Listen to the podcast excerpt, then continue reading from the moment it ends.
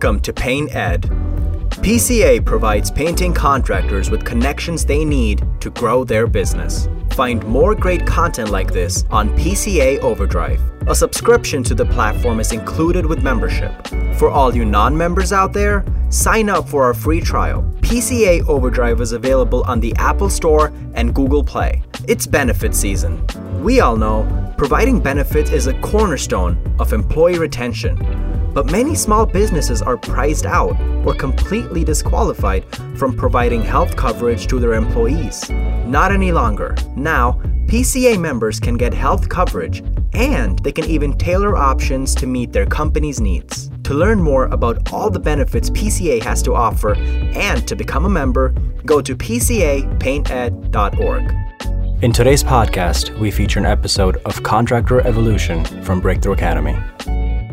Hey everyone, welcome back to Contractor Evolution. This is Benji. I hope you're doing really well. Listen, over the last decade, I have met countless contractors with the grandest of plans of building a software because they just can't find anything on the market that fits them perfectly. Some are too big and robust and complex and expensive. Some are too small and simple and they outgrow them quickly. Some solutions have some features but not others. Contractors are picky and you want something that's just right. While I love it when people shoot for the moon, the reality is almost no one follows through with this software creation ambition.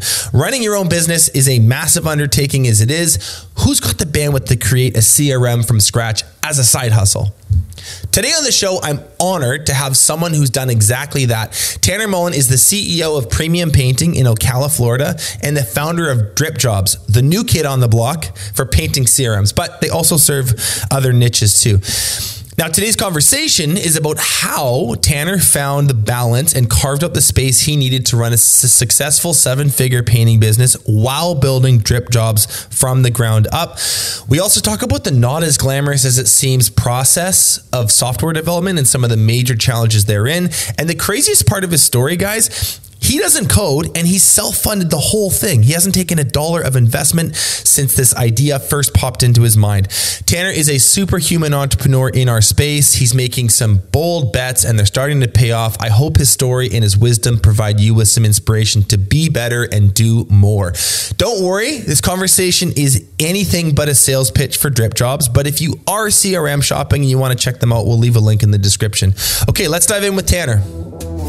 You're watching Contractor Evolution, where we unpack the systems, tactics, and skills you need to take your fast growing contracting business to the next level. You're here to learn what it takes to scale up, work less, and increase profitability. You've come to the right place. Stay tuned to learn what separates the new breed of contractor from the old school, and welcome to your ultimate guide on the business of contracting. Tanner Mullen, we're so excited to have you on Contractor Evolution. I've been looking forward to connecting with you. I've uh, I've been admiring you from afar for a while. Welcome to the show, man. How are you? Oh man, I'm fired up. What a pleasure to be here, Benji. Likewise, what you've built with uh, Contractor Evolution, man. It's something to be admired, and happy to be here, man. Excited. Cool. We um we share a similar DNA in the both in the fact that we're both uh, from the, the the painting world. Uh, we've both spent many, pretty much like brothers, many days with with uh, dried paint under our fingernails, picking latex primer out of our hair. Um, today's conversation is going to be a little bit about like how how you've just done this incredible feat, which is balancing two very different businesses and doing both at an exceptional level. Um, you know, you are the sure. founder of of Drip Jobs, which is this this new and really exciting CRM and marketing automation tool for painters, but you also run a painting business. You run like you run a seven figure painting business down there in Florida. Tell us a bit about your painting company and that part of your story, and then we'll dive into the drip job side of it too. Oh man, so the painting companies, you know, I, I love the painting company. I, I, just, you know, that's that's my that's my passion of, of running that business. And and what's cool is it's like a playground for optimization. Mm. I mean, it's really interesting. You know, I love inputs that give us direct outputs, and that's so cool. You know, we can try something new in terms of the way we market and see a result of whether the market responds to it. You know, we can alter our pricing a little bit and see a result almost immediately of how people react to that. And then, of course, you have the production side. I mean, that's so cool as well. You know, putting different teams together. Um, for me, I mean, it's just such an exciting business to be in because it's so flexible and you know, there's no structured way of doing things. So it's like you know, you do something new and uh, that could become the standard. So for me, my painting business is uh, you know, it's relatively small in comparison. We have 12 uh, phenomenal employees. I'm an employee model painting business. I do not and will not use subcontractors. Uh, we started small with me painting by myself. Uh, you know, really just kind of just figuring it out. I joked with you uh, when we spoke about how I used YouTube to figure out how to paint the outside of a house. Idaho painters, so baby. that's kind of where I started. Yeah. Idaho painter, man. Yeah. He taught me a lot, so I can't can't knock him. He's awesome. so when did when did you uh, when did you start premium? Is this is this a few years old now? And and and, and why? Just give us kind of the backstory on it. Yeah, yeah, man. I was working. Uh, I worked my way up, you know, the corporate ladder. I bounced around from, you know, I started off in the restaurant industry as a server. Then I became assistant manager. Then I was a general manager, and I thought that was my path. Um, you know, I, somebody who I knew got a job selling cars, and I'm like, man, that's lucrative, and I don't have to work late. So I started selling cars didn't like that business, went into life insurance, you know, again, accumulating some sales experience. And then I finally landed at a bank. And, you know, the, the craziest thing about that was, and I'm sure anyone listening could agree if you've been in this position, is that you see the finish line when you're in a corporate structure. And not just, you know, someone who's a visionary like me, I don't want to see my future. I want to create it, you know, and that was something that I had to really battle every single day. Mm-hmm. Um, so back home, you know, we had a little bit of a family issue. Uh, my mother had passed away, and my father, who was a painter by trade, he, uh, you know, kind of just lost his his you know his pizzazz for life, and just you know really just needed needed a lift. Yeah. And I saw an opportunity. Um, you know, I noticed that in the business uh, of painting, that you know the way he did it, you know, he struggled. You know, he did it by himself. My mom helped with the books and things like that, but it was just kind of messy. And I said, hey, you know what? If I took my sales experience and what I know about customer service from being in hospitality, um, you know, I could probably create a pretty good painting business. So uh, I leveraged his experience, and off the bat, you know, that was uh, that was how it got started. So I quit my full time eighty thousand dollar a year cushy job with full benefits, and yeah. everyone looked at me like I was crazy. I was next in line for a promotion, and I started a house painting business, and the rest is history. Yeah, amazing. And uh, is your yeah, dad man. still a part of the business? You guys still working together? Now, now, believe it or not, now he is. It, it didn't. Pl- it didn't pan out the way we thought. Um, he had went through his own journey of sobriety, uh, but I'm happy to say he's been sober for a year, and he's now working with us, actually on our carpentry side. So we actually have a carpentry side of the business that he uh, installs flooring and, and general carpentry for us. Amazing. So it's a really good thing for him to work part time with us. Uh, you know, this way we don't butt heads too much. Yeah, yeah, it's good. keep him out there on the other on the other division. Keep yeah keep on the other side. Good healthy, yeah, get healthy on a, distance. I know, I know, I know. It working with family. Happy, happy to report like, that he. Happy to report that he's still he's still working with us. That's for sure. Um, and so on this journey, you at some point obviously really felt a felt called, felt the need to uh, like not just operate premium, but also start a new CRM like project, and so you you've started Drip Jobs, which is now you know totally yeah. seen the light of day. I see you guys at trade shows, I see your ads, um, and and I've heard lots about you from from your users. But when and why did you start Drip Jobs? Take us back to that moment. Yeah. Yeah, I mean, you know, it all starts back in car sales. And as a car salesman, you know, some days you all you have is your CRM and your your job is to generate business. So immediately when I got into the painting business, Benji, I was looking for that solution. I went through all of the likes of Salesforce, HubSpot, Zoho, all the big guys. And although they had amazing features, number one, they were way too complex. And number two, they, they had nothing to do with our business. One had follow ups, but it didn't have proposals. One had proposals, but it didn't do invoicing. So, I mean, there were so many things that we were missing uh, in that regard. So I started to patch like seven or eight together. Right. Um, and I found this program called Zapier, if you've heard Oh, yeah. that. It allowed me to do that. So part of my painting business early on was buying leads. Now, everyone has their opinion about buying leads. Mine was, hey, I want the exposure and I don't have time to knock doors. So I'm going to try this buying lead thing. And I learned the concept of speed to lead. Yes. And speed to lead is essentially well, actually, you know, believe it or not, the representative of the lead service that I was working with, because I'd never heard of this concept, told me, hey, when you get a lead, what you want to do is you want to call them as soon as you can, like literally within seconds of them filling out the form, because they're probably still on the computer or they're still on our website. And that's when they are most acceptable or susceptible to answer the phone call and book the appointment. So I said, well, challenge accepted. So anytime I got a lead, I called that lead immediately. And she was right. Maybe five times out of 10, they would answer the phone surprised and say, Oh my gosh, I'm still filling out the form. And then I'd say, Oh, this is great. And then I would book the appointment. But there was the other half of those leads that I would pay for. And this was frustrating because they didn't answer the phone, but I still was on the hook to pay for them. Hmm. So I needed to create a way to automate the process of reaching out to those leads, whether it be text and email. But I didn't know that I was going to automate anything because what I was doing was what many of us do copy and paste messages to them. Right. So that's kind of where it all started was a matter of just kind of first finding the right solution, but also automating the process of communicating with people when they needed to be communicated with the right message. Yeah, that outbound call is so important, and I I, I know as uh, like when you are when you are running a a grassroots business and you're out there in the field, you're in the office, you're running around town every day. Like it is such a grind. It's so challenging to like pounce on those leads when you get them, which you know you should, but inevitably you're kind of you, you know you miss a window because you have to deal with the client and then it's late and then you're calling Right. them a day later and it's just like Right. you know I, I remember this exact this thing where you'd have a spreadsheet and you'd be this is like before Google Sheets so it wasn't even the cloud you'd have a spreadsheet Excel. and yeah no it was literally Yeah. Excel and you would sort of have a little coding system where some would be green which means they're fresh leads and haven't been called and then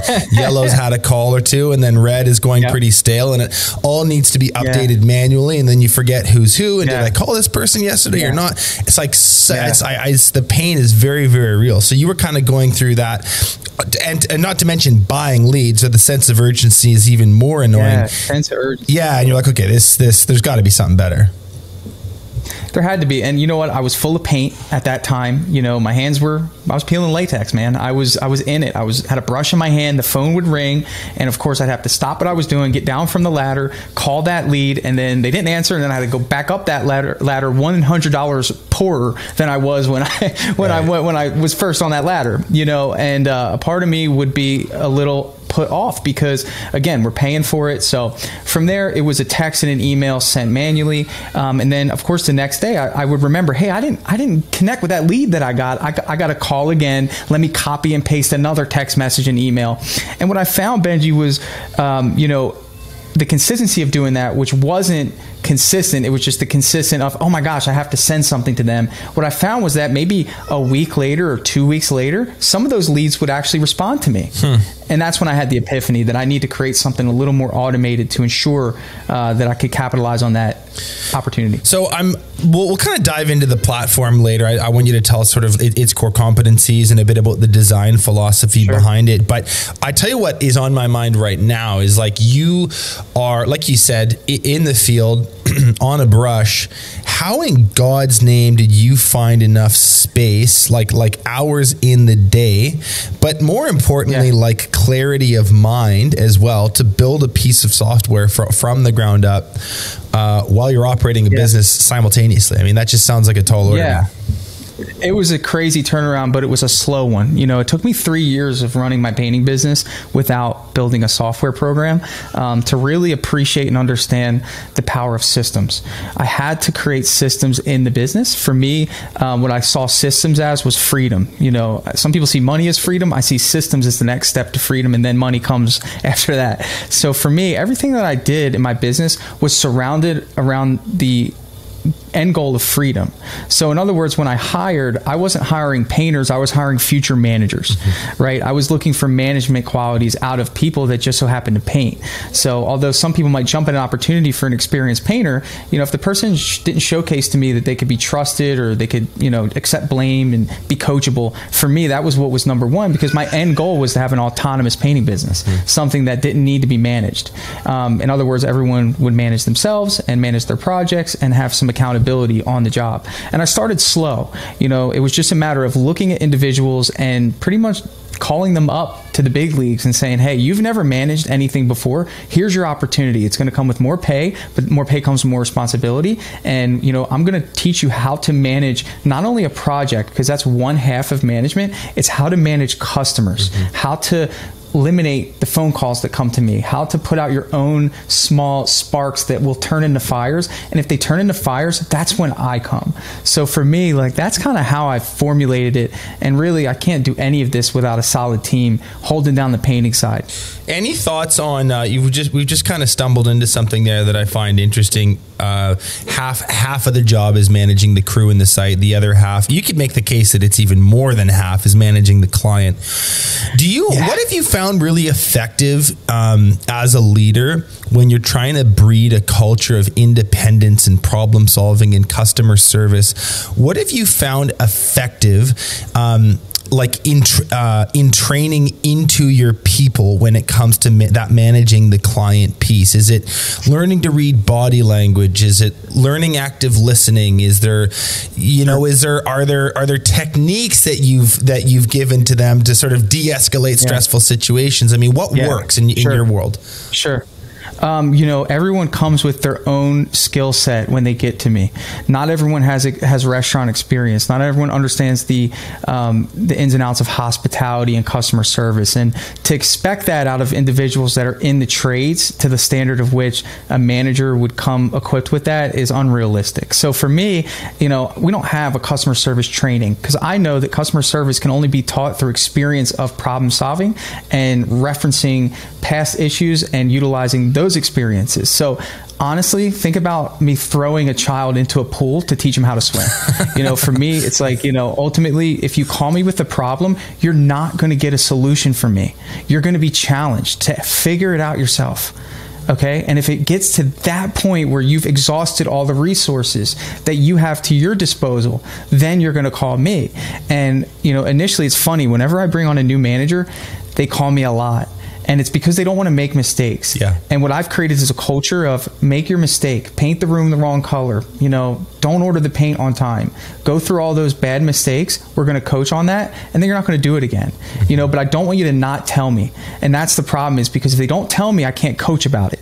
You know, so it's kind of like an open line of communication, but they know at this point, call me when there's a fire, figure it out on your own. I trust you. Mm-hmm. And I and I verbalize that. I trust you. I trust you. I trust you. And maybe that's different from their last boss or last experience, but man, you'd be surprised what happens when you take people who have never managed and you give them an opportunity and you let them make mistakes, they become autonomous. The right person, not everyone, but you know, again, I trust you and utilizing the right communication is what is what I've I found that works. I think those are such such great sound bites you just shared. I it's interesting that comment about the hospitality background. You're right. Anyone that has, you know, bartended or served or whatever and then and then made a sure. career switch in their mid 20s because they want to do more, you'll notice this air of like real calm demeanor, especially with people about them, like nothing really hmm. frazzles them and I'm connecting the dots now. I have. I totally have. Yeah, it's because you are used to getting yelled at and berated and dealing with yeah, you know hammered absolutely. drunk people, and that's just a normal day in the office for you. So you know, a, a, grumpy old lady who wants to change colors midway through a, a wall's been painted is yeah. is no big deal to you. It's uh, it's a good point. Not a big deal. Um, the other side to this too is what about like your priority management habits? How do you like?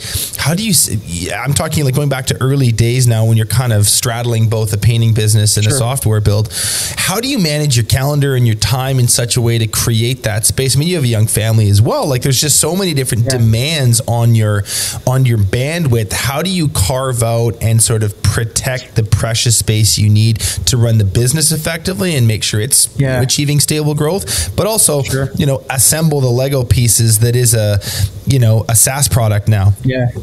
Yeah, interesting analogy. You know, I was a linebacker in uh, in high school. I played football, and the position I played was linebacker. And one of the the the, the I would say strategies that a good linebacker will coach will will tell that linebacker is to read and react. In other words, the linebacker looks at what's going on first and then makes its move as opposed to the front line which just goes forward. Right. Right? They're always reacting. So for me, the second level to that is free safety.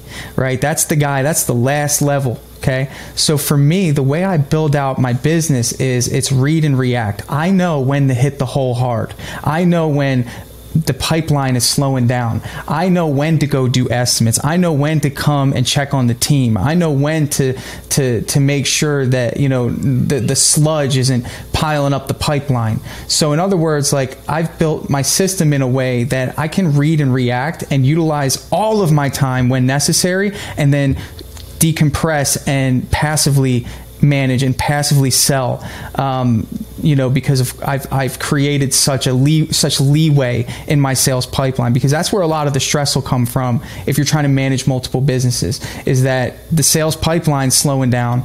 You know, the production team obviously needs work, and that's when stress happens. So I've been very good at anticipating uh, a slowdown ramping up marketing, right? Hitting the hole hard, Yeah. going in and doing estimates and trying to secure big jobs. And that gives me so much leeway as the CEO whose primary responsibility is sales because production is well taken care of that I'm only utilizing it on an average 10% of my time running my painting business. Now, most of that, of course, is because I have a good software that's organizing everyone for me. Communication is happening automatically and I can kind of take it all out of my head and putting it put it in put it in a system. So you know, I hope that kind of It totally does. Read, kind of how I read and react, bro. Like I, it's it's it's such a great way to put it. Line, linebacker is one of the most underrated, sneaky hard positions in all of sport. Uh, Right. For that exact reason, because you're looking at the ball getting snapped. There's 11, 20, you know, Yeah. big men Yeah. in front of you, and you're trying to see what is it a Yeah. pass, it is a run, and you need to you need to like make it. You need to see what's happening, make a judgment call, and then execute. Um. And running a business is not is not dissimilar. Um, so no, it, it makes perfect sense. When you you know once you did kind of create some space and start investing uh, time and dollars and blood sweat and tears into the build out of drip jobs how did you formulate your design philosophy? Because you mentioned before like i tried salesforce i tried zoho hubspot probably some others you didn't mention and nothing fit perfectly quite for you. They were too big or Yeah. too elaborate. Uh, they had some great Yeah. functions but not others. Now you have this cool opportunity to build something essentially custom for yourself. And i'm not saying that that's i shouldn't say a cool opportunity. It's also an extremely difficult task that a lot of people try and very few actually follow through with. Um, Right. so not, i'm not saying it's easy but you have this unique opportunity to build something for yourself. Um, Yeah. what is what was the design philosophy behind drip jobs what what did you build it to do exceptionally well Sure. Yeah. As much as you know, I built it for me. I wanted to change the landscape of how sales were done in the contracting space. You know, what's interesting is that whether you use a system like Drip Jobs or not, you are taking your customer through a customer journey. And whether you write down what those steps and stages are or not, it's still happening. You're just storing it in your head. So for me, it was a no-brainer build out to create stages for each customer. It wasn't something that was is revolutionary at all. Not at all. The the big kicker is being able to automate the movement of those stages because that's a headache. You know, in other words, trying to keep track of everyone that you sent proposals to, or you have estimates scheduled for, or you have jobs on the schedule for, or jobs that are scheduled. I mean, if you look at it, there's 11 stages at minimum that you take a customer through if you purchase a lead. Now, if someone comes in organic, that goes down to nine, but that's just one customer potentially traveling through nine different cycles or nine different stages in their buying cycle. Mm-hmm. So for me, after four or five customers, it's literally humanly impossible to stay on top of where they are, number one, and to communicate with them effectively, number two, without an automated process. So for me, like that was what it had to be. It had to move the cards automatically. And unlike any other software in the world, it comes pre-built like that. And that was the big that was the big game changer for us was just making sure that the monotony and the and the overwhelm of moving people in the right stages Yeah. had to had to be non-existent. Yeah, that's really interesting. And and so you you say you know this is not. Uh, this isn't necessarily like a cutting edge thing. The idea of a customer journey is pretty pretty well understood. Anyone that's worked in a sales organization or has, has done lots of sales and marketing knows the flow through from lead acquired all the way through to job booked and deposit you know right. collected. There's there's many right. many steps, and each client needs different stuff, needs different things, sure. different languaging, different reminders, different scheduling, different steps yep. at every single layer.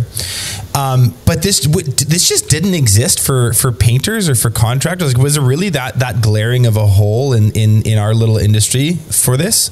I don't think. I don't think. Yeah, I mean, I think that none of none of what Drip Jobs has is like anything that's been invented. You know, you can right. go to Salesforce and probably build out a lot of this, but again, it's not for contractors. So there's going to be things that are missing. So what we looked at is that many other contractor softwares are very unilateral in terms of their features. You know, estimating and invoicing. Some have scheduling. But nowadays, the expectation of how people interact with businesses is I want to hear every step of the way. When I order on Amazon, I want a confirmation. When my package is delivered, I want to know that it's been delivered. So why can't we align with the market's expectation of how businesses should, or at least professional businesses should interact uh, with a software that mm. automates those, you know, those communications. It's interesting. We've had this conversation a few times. I, I you, you probably have a perspective on it. Um, I call it like the Amazonification of the customer. In other words, everyone yeah. is getting so used to this level of convenience and sure. digitization and uh, just smooth operation of so many things that yeah. we purchase and consume now from Uber Eats to uh, you know to, to, purchasing stuff on Amazon to my to the way books show up on my Kindle. Like it, it's so right. good. It's so good. Yeah. Um, yeah. That is that is that going to change consumer preferences for the trades and construction market? Are people going to expect more or different things from the average painting contractor over the next ten years? I think it could it's going to happen by default. You know, in other words, if I'm competing against two other painting contractors and I'm the only one who sends you a text message as soon as you fill out our form and then a day later you get a nice synopsis of who I am, my bio, how I started my company, and then a day after you get sent a link to a YouTube video that shows you our latest project and that other the other two contractors they didn't send you anything, not a follow up confirmation. They didn't send you the date, time, and location of your appointment. You don't even know the name of the person that's coming to your home. What that's going to do, it's going to elevate the standard. And that's what we're trying to do is essentially, hey, listen, I'm not going to compete with price anymore. I'm going to compete with meeting you before I meet you. And no one's going to do that better than us. And I think that that's our competitive advantage ultimately when we all show up at the door the competitive advantage is you know diminished. Ultimately at that point you know you get a quick interaction. Hopefully you build some rapport and then it's price time. Right. but if i've met you and you know me before i show up you're expecting me you're excited to meet me and then you have a different mindset about me when i show up at the door. Yeah. So that's that's that's how i believe that the market is going to respond to to this. And you've seen that with lead services. In other words like people are in the same way maybe 10 years ago benji people would be a little weirded out if a random person came over and picked you up in their car and brought you to a destination destination, that would be something that we would say, hey, don't get in a car with a stranger. That's true. Now, with, you know what I'm saying? But now with lead services and lead generation, it's almost like we are ordering home service help to our home to work inside of our home without meeting this individual. Yeah. So what's interesting about the way the software automation works is that even if there's a barrier of I don't know who's coming, we can still build a relationship, uh, you know, that way. Yeah. It's so it's so it's so clever, man, and I, I think you said that well. One thing, uh, it, it's a kind of a topic change, but one thing that I, I'm gonna just say on your behalf that I just I really like admire and love this about you is, you know, you are not a uh, the stereotypical you know, what we would say like a tech CEO that sits in a crazy fancy office and whiteboards all day. And I'm, I'm joking. That's not what tech CEOs do. You, but what I'm saying is you are a hustler. Not only are you still doing all of the sales and demos for drip jobs so if somebody wants to like get yeah. on your platform they meet you not like not like one person yeah. of like 20 salespeople doing demos all day they meet you And and on the other side of it, when you finish that demo of drip jobs, you will often go to site to go provide an estimate for premium. So you are you are a hustler, um, and I love that. But you're also and you're also a sales guy. So you've you know you've uh, sold cars, you've sold life insurance, and now you do Right. This. I would just love to pick your brain on some like what are your what are you a big proponent of in the sales game? What works? Would could you describe maybe your tactics, your strategy, your sales style? Yeah. Because Yeah. I'm just personally curious about it. Yeah, stack the deck, man. You know, when I sold cars, I sold Toyota. Um, you know, when I sold life insurance, I worked for a brokerage that had 40 different options. Um, when I created premium painting, I knew that we were the most professional because when I was recruiting people, I knew that that is who I'm selling. So, you know, ultimately, I can come with a certain level of confidence that my product is superior. I have no I have no doubt that my solution is going to solve your need and exceed your expectations. So maybe I'm an average salesperson, but I sell above average products that make it easy, you know. So for me, you know, that was kind of challenging for drip jobs early on because I started with a development company to build it, and it was not up to par in the first six months. There were bugs, things weren't working right. It was so stressful because that's that's opposite of my nature. Think about it like this, Benji. In my painting business, if something doesn't go right, I can always go in and I can paint and I can fix it. Mm-hmm. I can figure it out when something doesn't go right with software, I can't fix it. So that was really hard for me early on. But what it did was it got me to the point where I said, enough is enough. And I got so resourceful because of how timid I was becoming in those demos to find the solutions that actually allowed me to stack the deck in DripJobs, which made me find a CTO who took full ownership, made me hmm. find another developer. And now we have three full time. Hmm. And that to me is just powerful leverage when it comes to selling. So even today in my painting business, it's like, you know, the whole mindset is again, I'm an average salesperson, but I sell above average stuff. Mm, mm-hmm. And I feel like that right there is my hidden secret sauce. I focus on the production. The production is most important. Whenever there's an issue in production, that gets all of my attention because that is my product. Mm-hmm. So when the product isn't up to speed and I can't sell it confidently and go into the house as if when they leave, they're like, whoa, if we hire him, they're going to do a great job, Yeah. you know? And in the same breath, when I'm doing a software demo, there's a certain confidence that just, it's like an energy that's like, hey, you know, you're gonna want you're gonna want this. You know, it's like one of those things. So, Yeah. you know, I hope that kind of No, it totally gives you some does. insight on my It, um, you you mentioned like uh, a bit about sort of your journey. I wonder if you could say more about the the process of, of building software because so many people talk about this. Yeah, I've met many many contractors who kind of go have that same trope. Well, I tried this, I tried that, Yeah. nothing is perfect. I think we're just going to build this from the ground up. But you know, no one ever really does, or maybe they dabble and then they realize how hard it is. For someone that's listening that has maybe wondered, like, what is that actually like, especially for someone that doesn't code?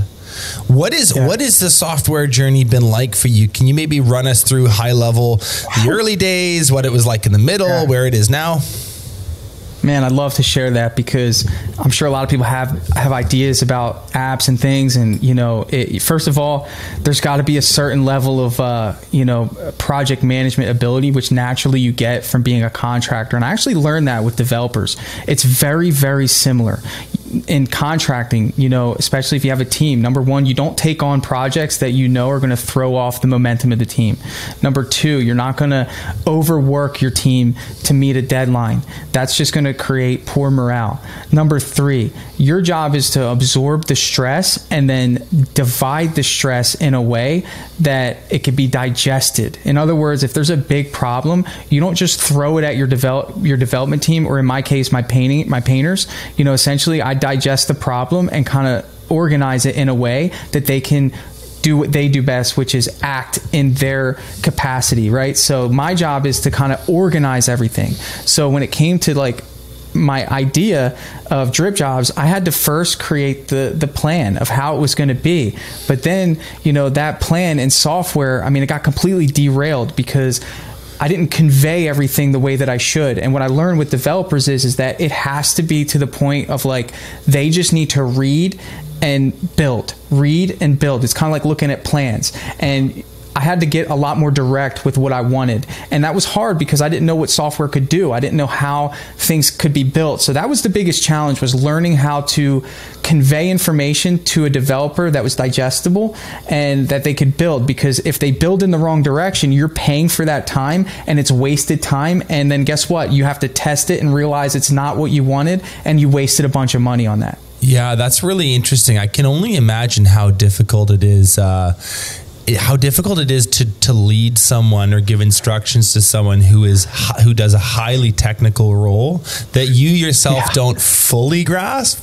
it's like no there's that saying like it's the dumb leading the blind, yeah. which I'm not but, saying that you're dumb or that they're blind, but it is no. kind of apt, isn't it? You're like it was crazy. Yeah, it was crazy because you know you're an ideas person. If you're if you have an idea for an app, you're visionary, and and, and developers are used to this. They know that oh great, we got another idea guy that comes with their yeah, yeah, they see you coming from a mile away ah, they know it, you know, and it's like it's a funny joke internally, you know. It's like while you're in there, you know, it's like, hey, while you're in there, can you do this? As if it's like this quick thing. Um, but you know, I started off with a development agency that kind of built the prototype of it. Um, you know, this was uh, you know this was a pretty large investment early on, um, and then from there, you know, again, kind of what I learned was it's almost like outsourcing your paint jobs, right? In other words, like you don't have full control over the aspect of when it gets done, how it gets done, to the standard of which it gets done. You just have to follow their rules. And there were a lot of things that I didn't know that were getting done and needed to be fixed. And I was just in line because I was sharing their time. Yeah. So the hardest part, I mean, this is what, you know, I believe was like the make it or break it. This was like, are you, are you really going to go all in on this? Are you going to, you know, this is, this is my initiation into the marketplace of being a prominent software company. It was like, how are you going to handle the adversity of bringing in your own CTO, giving them the code, trusting them, and building that relationship and being resourceful enough to do this. I didn't know anyone that could code personally. I just found this development company, and then I had to pivot. And uh, through my through some resourcefulness, you know, I was able to do that, uh, and it worked out. Yeah. How, did you did you do a big raise for this? Like how did how did the I mean you just mentioned like you you're uh, working with the development company then you found a CTO. I mean all this stuff costs money. Did you did you bootstrap this? Did you get some dough from some investors? What what did that side of the equation look like? Uh, yeah, it was a, a, fully bootstrap project. 100%, all my savings, uh, about 75% of my savings wow. went into it. Um, I talked talked to my wife and said, you know, hey, this is what they quoted us to do it.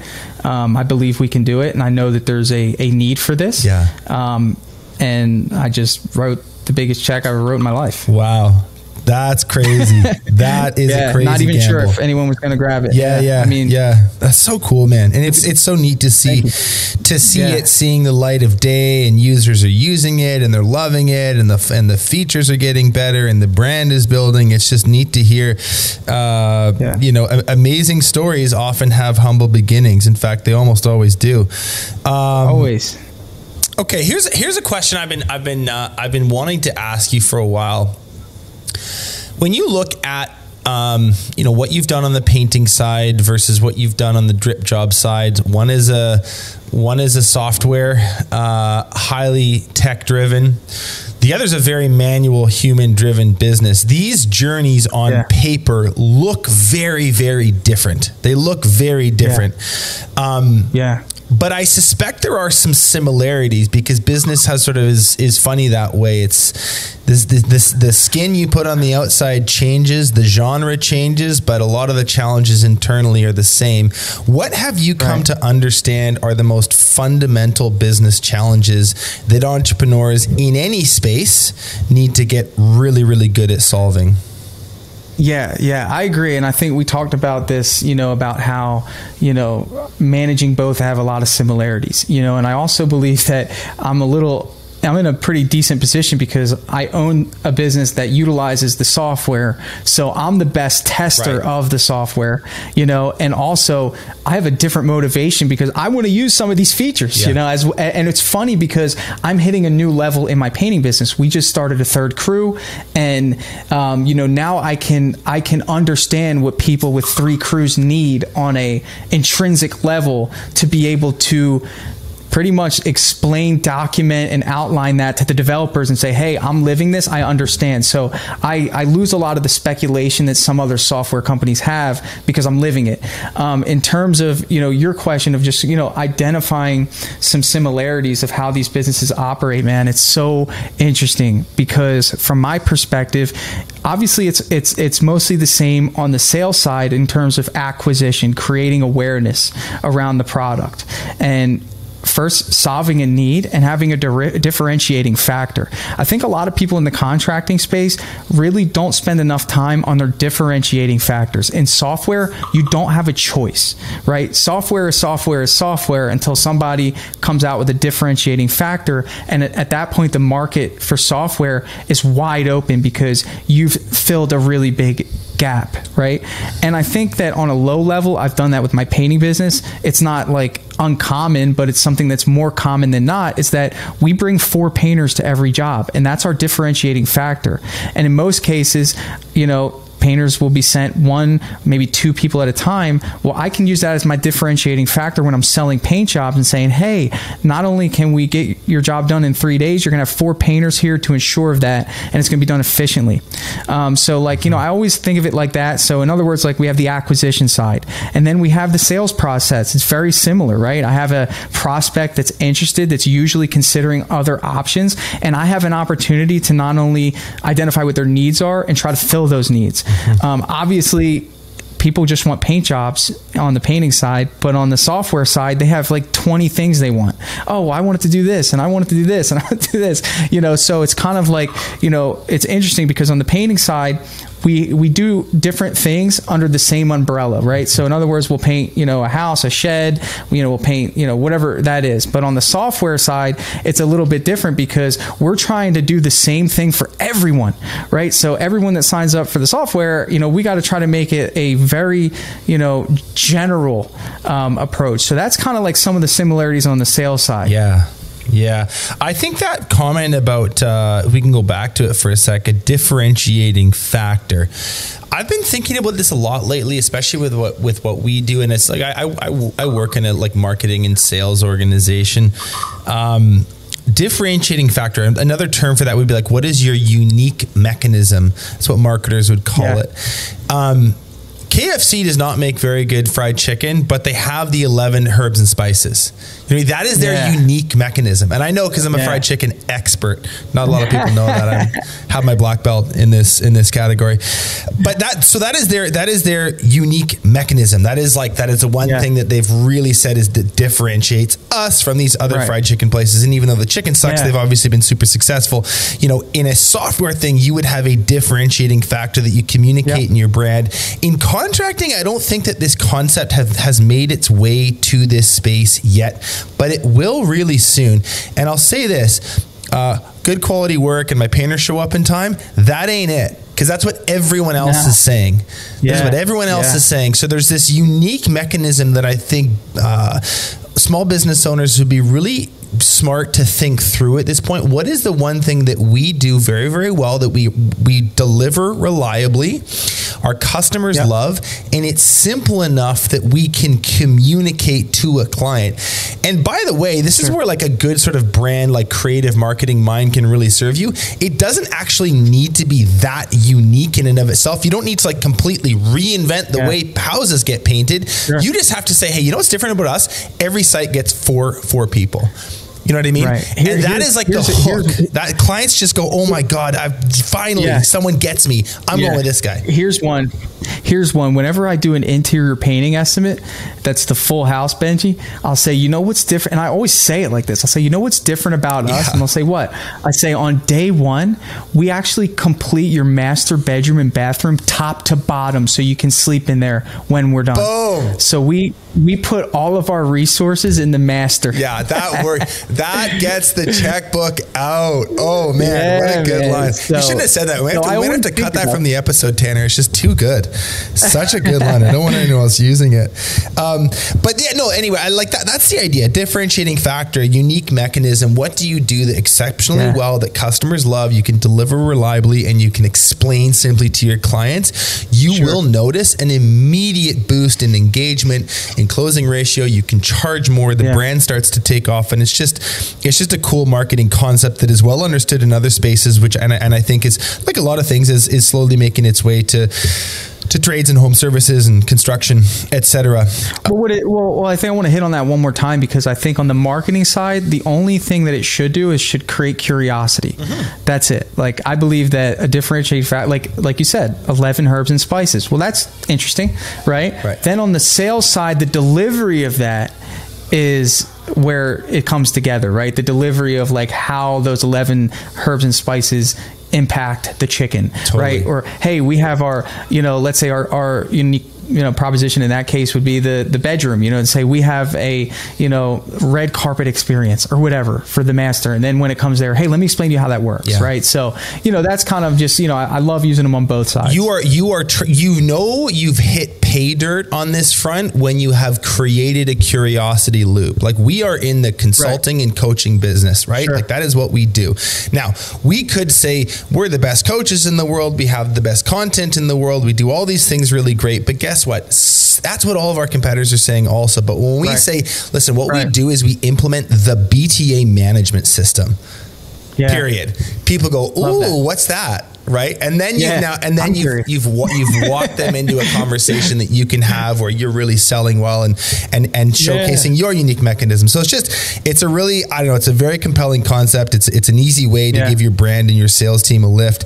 Um, we're almost out of time here, but I want to ask you this last fun one. Okay, this is uh, you know you've you've been on an incredible journey here over the last little bit with with these two ventures and I, I know it's just getting started but i suspect you've gained some wisdom along the way what do you know now about business or about life generally speaking what do Yeah. you know now that you wish you knew back then Oh man, you know, let's start with business. Uh, for me, you know, the top is lonely, man. This is just real. You know, the top is lonely as a business owner. I mean, you know, at the end of the day, you build relationships with the people you work with, but ultimately you're in charge, and there has to be a certain gap in between that um, if you want a successful business. I learned that in the restaurant. There was a lot of intermingling. You know, it's just a very friendly, fun environment. But then when it came time for me to manage, even as a young manager, you know, I didn't get taken seriously. You know, so when I created my own business, you know, I had to keep that distance between my employees and myself.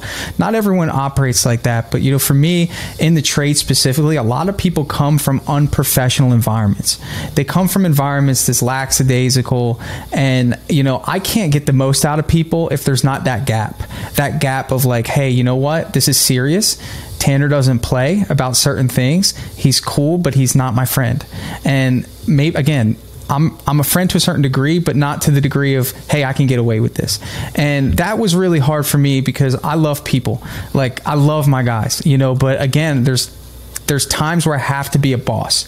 Um, and I used to get really just like worked up about that, you know, and I, and I learned that's just part of the game because some people take advantage. You know, you have people that see kindness and they, they don't appreciate a giving boss. And, you know, I would take that to heart too. So advice I'd give myself early on is to just stay true to those beliefs and the right people will respect you um, in a way that helps you build the business because they don't just care about themselves.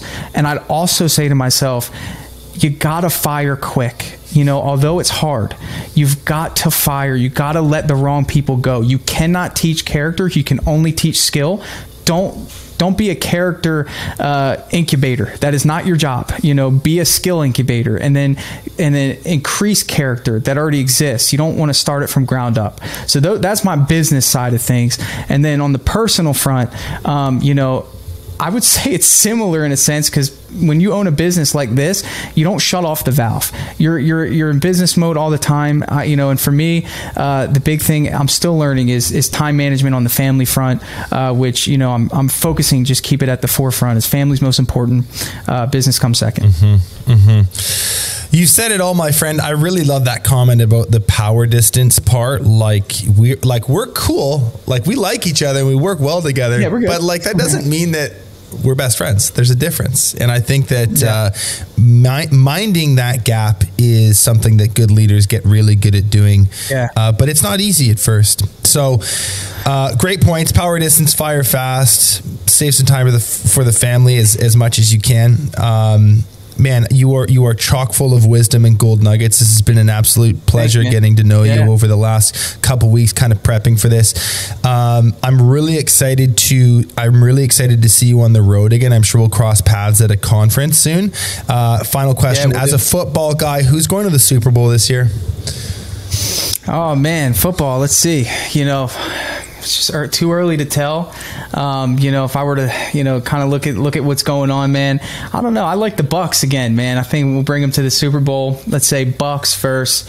AFC team, you know, I'll go with the. I'll go. You know, actually, the Eagles. I think the Eagles are good. Yeah, Eagles, really Bucs in the in the final for the NFC. AFC will go Titans, uh, Chiefs. Okay. and then we'll see who wins. We got you. We got we got it recorded. We'll come back to this in February and see how you did. It's been a pleasure, man. Right, cool. We'll uh, we'll see you next time. Thank you. All right, thanks so much, Benjamin. Appreciate the opportunity. Thanks so much for watching this episode of Contractor Evolution. If you've already subscribed to our channel, consider sharing this episode with another contractor who you think needs to hear it. Paint Ed podcasts are produced by the Painting Contractors Association and are made possible by members and industry partners.